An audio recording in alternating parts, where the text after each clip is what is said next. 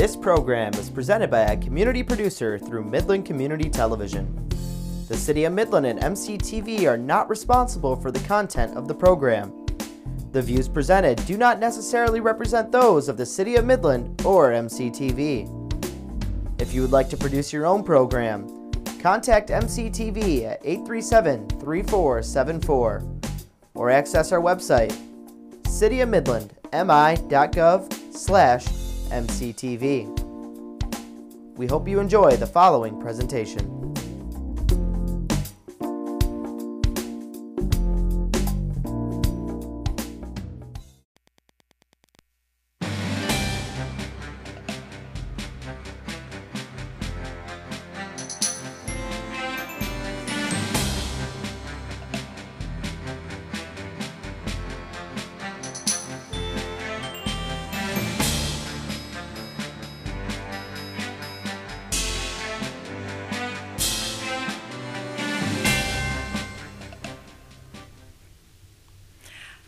I'm Sarah Schulz, and this is People Over Politics, a show that sets aside politics to focus on the issues that matter to the members of our community. I'm a committed community member and also a candidate for the Michigan House in the 98th District. The community members that we have here today will be discussing the opioid epidemic, namely the devastation that opioids have on our community and the solutions to the problems impacting our loved ones. Last week, the CDC issued a report that uh, told us that the death rate due to drug overdose declined in 2018 for the first time in, in the last decade but they warned that there were still 67,000 deaths in 2018 as a result of overdoses. And the decrease in deaths from opioids wasn't uniform across the country. In fact, in 2017, one study showed that the percentage of opioid deaths in Michigan was far greater than the national average. There are also troubling new trends emerging that show the increase in synthetic opioids like fentanyl, deaths from stimulants like cocaine, and an increase in deaths related to the mixing of drugs. So, as they reported, it is not time to take our foot off the gas when it comes to this epidemic. So many of us have been personally impacted by this epidemic in our lives. I, for example, know people personally who have struggled with addiction, and sadly, I know too many people who have passed away as a result of overdose. So many of us in this community can share similar stories, which is why we're here today talking about it. The folks I have with me are here because they know all about this important issue. They're Terry Hanley, who is the executive director for For a Brighter Tomorrow whose, and whose stepson tragically died from an overdose in 2013. Lori Ziolkowski, um, who is the founder of the Great Lakes chapter of uh, Hope Not Handcuffs and uh, Families Against Narcotics, and whose daughter is, is a person in recovery. And Officer, sorry, Sergeant Chris Wenzel, who is our Community Resource Officer for the Midland Police Department. Welcome to you all for joining us today and for taking your time to come and talk about this important issue.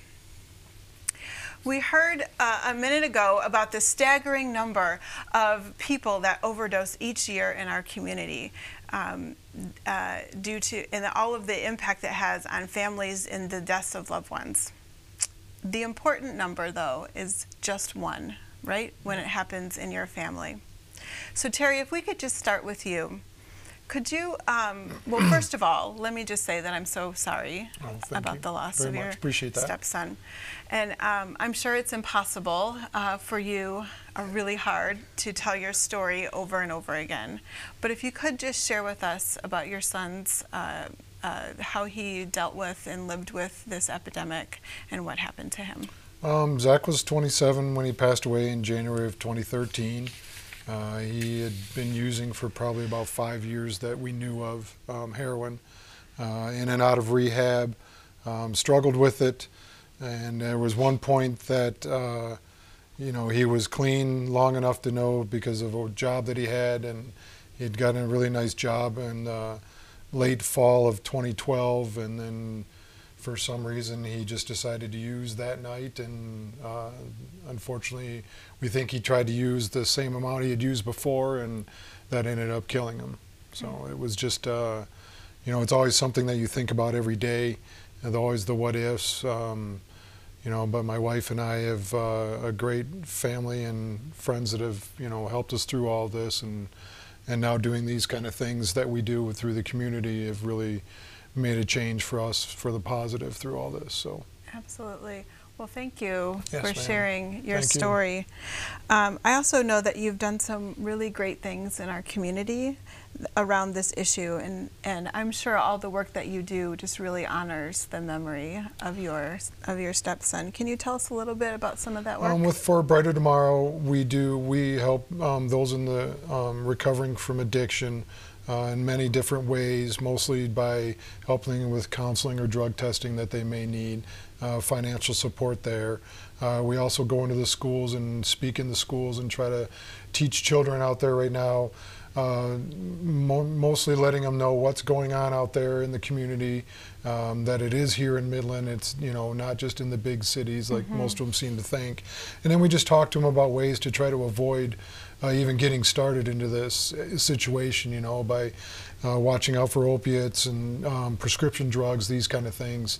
Um, because right now it's we're doing a great job in, in this community, everybody that's pitching in on this, but we just want to now just make sure kids don't even get started into this area. Mm -hmm. And that mm-hmm. would change everything, I think. That's our biggest goal right now. So, so we're doing as much as we can with every group, you know, combining and doing what we can to keep this situation to try to get it to level off where we can do something better now. Yeah, and as I understand it, your organization also gives um, helps uh, people struggling with addiction get the resources that they need to get help. Can you talk a little bit um, about well, that? Well, we we kind of point them in the right directions if they need. You know, if they're if we get phone calls that they're still struggling, we get them into Hope Not Handcuffs.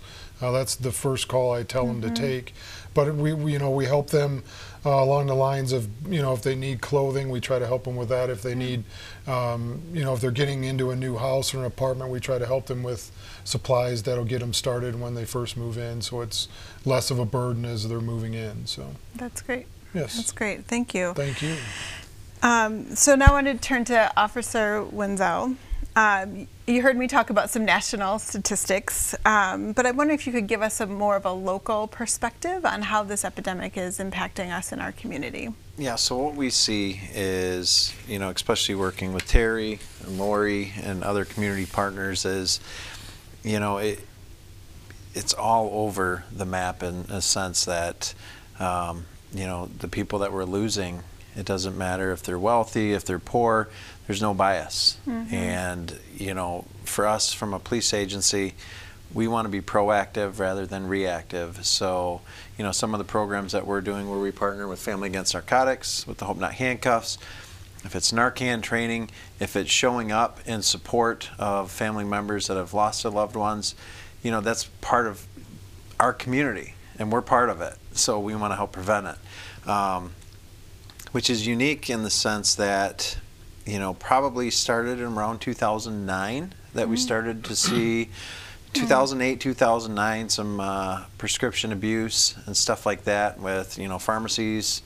um, being robbed, basically. Mm-hmm. And, you know, when they're addicted to those types of pills, they can't afford them, and then they turn to the heroin. And what we're seeing now is, unfortunately, a lot of it's pure fentanyl, which is very very scary for law enforcement to deal with and very and all other first responders. So that's what we're currently seeing. And so you mentioned 2009. Would you say that the instances or the numbers of calls and things that you've gotten since then has increased over those years, or? You know, any given year it's up and down. Mm -hmm. um, obviously, in a perfect world, it'd be lovely if we didn't have any yeah. overdoses or anything like that. You know, I, we're there to educate and all, all three of us working together, that's what one of our main goals is to educate, reduce the stigma associated with it. Because, you know, as a community, if I ask a, a family member or a friend, you know, how, do you know somebody that has cancer? We raise our hand. Mm -hmm. And when we say, do you know somebody who's addicted to drugs? well, I don't know if I want to raise my hand. Yeah. We want to break those walls down to say everybody needs help. Yeah. You know, eh, and we all know somebody. Right. So, you know, we, as a police department, we know that we can't arrest ourselves out of this. Um, and that's where Hope Not Handcuffs comes into play. And uh, I don't want to steal Lori's thunder on that. But, you know, we do certain things. We have survivors come in and um, talk to our officers about what they deal with on a day to day basis because it is a continuous struggle for them. And if we're there to assist them, you know, they can lean on us when they need help. Absolutely. And by the way, thank you for your service to Thank our you. community. Lori, I understand that your daughter is a person in recovery. So I'm, I'm sure you must have quite a bit of personal knowledge of just how devastating this epidemic can be, not only to individuals, but also families, right? Absolutely. Um, I also understand that you, like Terry and Sergeant Wenzel, have done important work in our community so that we can support people suffering from addiction and their families. So, can you tell us a little bit about Hope Not Handcuffs? Sure. Um, So our daughter Amanda will be four years in recovery from a four-year Mm. IV heroin battle this month, and we're so grateful that just for today that she's well because Yeah. I've met a lot of families like Terry who unfortunately did not have that happy ending, Mm-hmm. and so proud and thankful that they can step up and do something positive and try to make some lemonade out of the most bitter lemons and help other people. And that's really what stemmed from starting Families Against Narcotics. So we Mm-hmm. celebrated our second birthday in November of 2019. Okay. And early on, Judge Gill and I from um, Bay City uh, got it going. We've had tremendous support from uh, Midland when Chief Black was here, uh, Sergeant Wenzel. Um, uh, the prosecutor, the judges, everybody's like, yeah, we need to do something. So Hope Not Handcuffs is a program that allows somebody struggling with addiction to walk into a police department and ask for help. So, like Sergeant Wenzel said, we can't arrest our way out of a, a health crisis. And so instead of the police being against us, they're with us now. And so they walk into the police department and say, I'm struggling with addiction. The police officers greet them with compassion. Um, we have a little snack area. Uh, they have them sit down, have a bottle of water, snack, and then they call our angel. And our mm-hmm. angel coordinator sends one of our, we've got 144 trained community volunteers that will come and assist, do the paperwork, make the phone calls, get them into treatment. We provide free transportation if they don't have any, and we really try to help break down all of the barriers to mm-hmm. accessing that treatment. We also have a monthly meeting at Delta College the second Thursday of the month from 7 to 8 p.m., and everybody's welcome to attend. So family members can come because oftentimes we're the ones who don't have resources and support, and we feel very alone. And this is where everybody can come. You will be in a room full of people who get it, and we can be there to support you and to break down the stigma. This doesn't have to be a hide them in the church basement anonymous thing anymore. Um, we want to be seen. We want people to know this happened in my family, and we're great families, and my kids were great kids, and um, we need to, as a community, step up and say it's okay to talk about it. We have to talk about it because that's how you fix it when you bring it into the light. Absolutely, which is you know why we're sort of talking about it here Mm-hmm. today, and it's so important. Can you can you share with us a little bit about um, you know when the Hope Not Handcuffs program got started here Mm-hmm. in Midland, and maybe if you've got um, some statistics on the number of folks that you've helped Sure. since it started? We've celebrated, I think we're at 18 months. We launched in Okay. July of 2018, and since then we've placed 141 community members in Bay Saginaw, and Midland County. The program runs in several other communities throughout the state, some of the higher populated communities down south of us, and so far in the first two, three years, it just celebrated its third year anniversary, we're almost serving 4,000 people, getting them Wow. into treatment. So this program works, and it costs the police departments zero dollars, because that's always an Yeah. issue um, because we're all volunteer run and all they do is is assist us with that. They buy into the program and say yeah let's try that alternative and it's working. It's working. We have um, one of our early members he's now 19 months in recovery that come and he speaks with me. We just spoke to our police academy cadets at delta college. Uh, so he's living proof that this program works and the police were so instrumental in saying yeah let's do this That's so great. So all it really costs is just having the space for someone to come. They just in. allow us to use the and- lobby. right, Yeah, then and, just make the phone call. right? Yeah. It sounds yeah. We we even pay Yeah. for the snacks. donated. Yeah, Yeah. donated Donated donated snacks. snacks. Yeah, so it's That's literally great. a community effort, um, and the That's police. great. it wouldn't have happened without the participation of the police departments and Yeah. the well wishes of, of Judge Beal and the pro- J. Dee Brooks, the prosecutor, Mm-hmm. um, Chief Block, everybody had to say yes, and they Yeah. did say yes. That's awesome. And it's working. That's so great. And so these angels, Mm-hmm. right? So uh, tell me about their training. What, what what's involved with all of A that? A person will go through a two-hour training. Um, we Okay. generally hold them at Delta College, and you can find that on the Families Against Narcotics website if you look under the programs Great. for Hope Not Handcuffs. And you learn how to compassionately um, approach a person. You learn a little bit about addiction and why it is a disease Mm-hmm. and not a choice. Uh, you learn how to fill out the paperwork, and then you get on a, a group text with us. And when we have a call, like we did today, that comes up on your phone, we have a call at the police department who can go assist, and whoever says first, I'm there, and and they fight over who gets to go there first. Wow. yeah, and so they show up, and then and then we assist them um, getting into treatment. Wow, that's really great. And Yeah. you mentioned um, breaking down the barrier of stigma, Mm-hmm. right? Which is uh, it's got to be one of the biggest barriers I can imagine. Yeah. And just having this partnership with the the police force and Mm-hmm. all of that, I think really must do a really good. And I think the long way of stigma doing that, the police are there to punish you, Right. um, because historically that was kind of the model. Yeah. And maybe it worked in the old days, but it's not working in this epidemic. And it's a bad Yeah. day at work for these guys when they have to Narcan the same person over and over, Yeah. and maybe the third or fourth time they go and it doesn't Yeah. work, or they have to go knock on somebody's door and tell them that their loved one passed away. That's a bad day at work Mm-hmm. when you're a police officer. So it's not been easy on first responders either. Mm-hmm. Um, nothing that we've seen before. But we can dial this back. this epidemic didn't exist 10 years ago, and we are seeing a decrease in deaths, but that's largely due to the availability of Narcan. So people aren't dying as frequently, Yeah. but that doesn't mean that the overdoses themselves are declining. Uh-huh. Um, so we are triaging it by stopping the dying 1st Mm-hmm. Now we need to get those people the help that they need. But more importantly, the prevention piece, like the Legacy Center does, is don't get started in the first Yeah. place, especially if you're under the age of 21 when your brain's still developing. It's a Mm-hmm. really dangerous time to try any substances, including vaping or marijuana or alcohol or Mm-hmm. prescription drugs. Adderall is the number one abused prescription medication on the college campus. So any of those things can lead someone else down that path. Absolutely. Wow, And there's are plenty of. Narcan training going on in Mm-hmm. the community now that between the Legacy Center uh, fan, there's plenty of Narcan training that if people don't understand what it is, they can come to a fan meeting Mm-hmm. or Legacy Center has a couple planned in the near future that are, you know, we're trying to get it into businesses now uh, that we're training people in businesses to be able to use Narcan so great. that people are prepared if it because it can happen anywhere you know? It's just not happening in people's houses. Mm-hmm. overdoses can happen anywhere and if you're trained it's important to try to save that life because that amount of time before the first responders show up is is important Absolutely. to save a life so. I would love to get uh, information about where and when those trainings Sure, are so yes, that we can share that information out to the community too. yes. It's, it's, as I'm listening to y'all talk about this important work that you do, I'm sort of picturing this sort of safety net that you're kind of weaving together with all of the, your different perspectives, right? With the resources and the, the police sort of officer involvement and all of the, the, the angels and all of that sort of coming together in our community to, um, to really tackle this program. And it's sort of a, it's a beautiful thing to think about all of, all of these pieces that are working so well together in order to help the folks who need the help. Um, so thank you all for working in our community to do that. And it, you know, it takes community crusaders, right, like you all, um, that can help turn a big problem around, uh, a problem that's been, you know, sort of boiling for for a decade.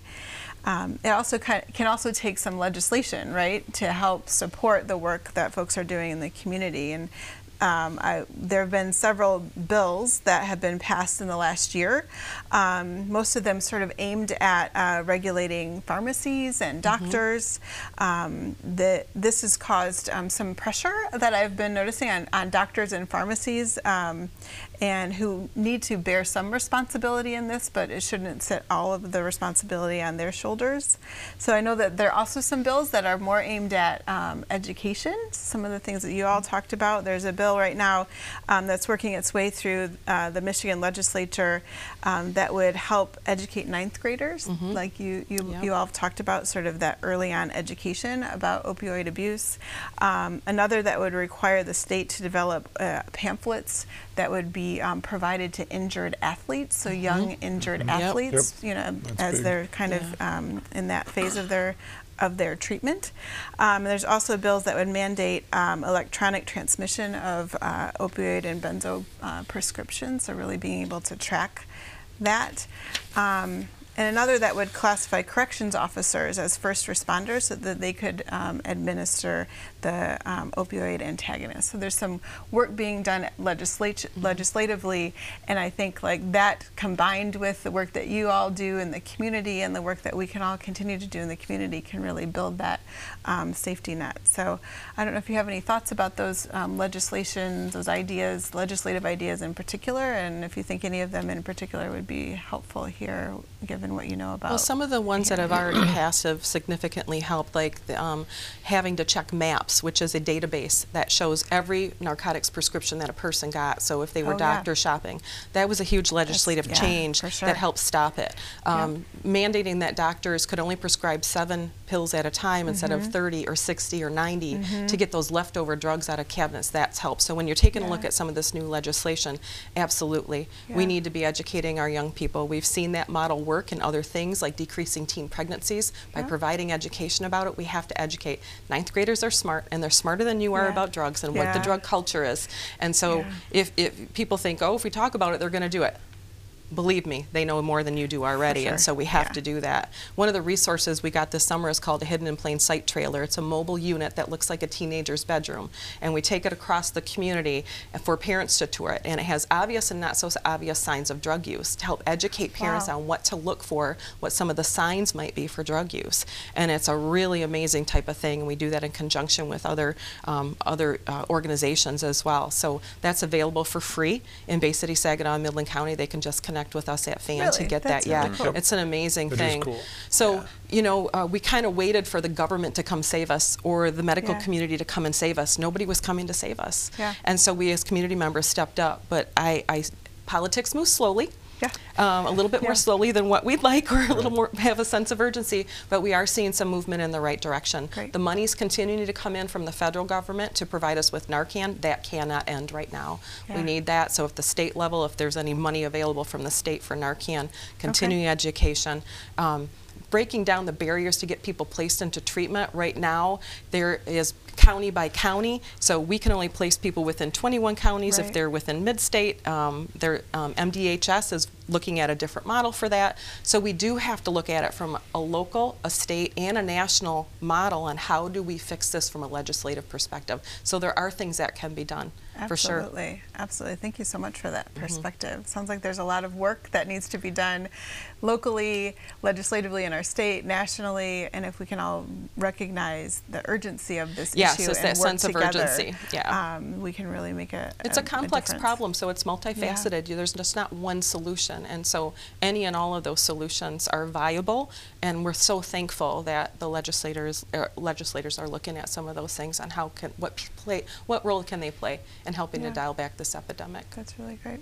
Any other thoughts about the legislative side of things? Um, I just like the educational piece. You know, Yeah. we go into the schools right now with the Legacy Center and talk to the kids, and I agree with Lori 100%. Even the uh, seventh and eighth graders that I speak with are smarter than I am on a lot of things that are going on, Yeah. and they see what's happening in their schools, and they know what it's a problem, and they're trying to Mm-hmm. learn from it so they don't make those mistakes, and it seems to be working. That's right. Well, I know my uh, sixth grader is smarter than me on most things. Absolutely. So absolutely. Very good. All right well our time is up and i just want to thank you all for joining me today um, terry and lori and chris. Um, i appreciate your time. Time is the most precious thing that we can offer each other and to make and coming together to talk about the issues that are so important to us in our community is the is the most valuable use of our time i think um, and to those of you listening uh, or watching from home, if you have any stories uh, that you want to share or issues that you'd like me to address in future shows, you can email me directly at sarah at sarah4mi.org. We look forward to our next show where we will address another issue that impacts the lives of everyday folks like you and me because it's always been about putting people over politics. Thank you.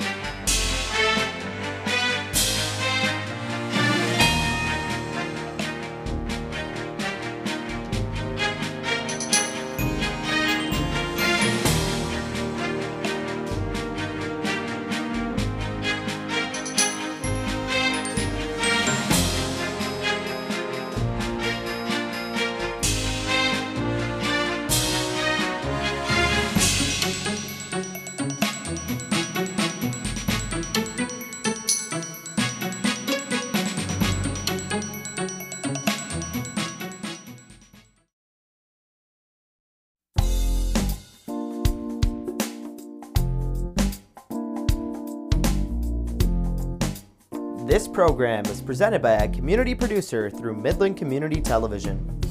The City of Midland and MCTV are not responsible for the content of the program.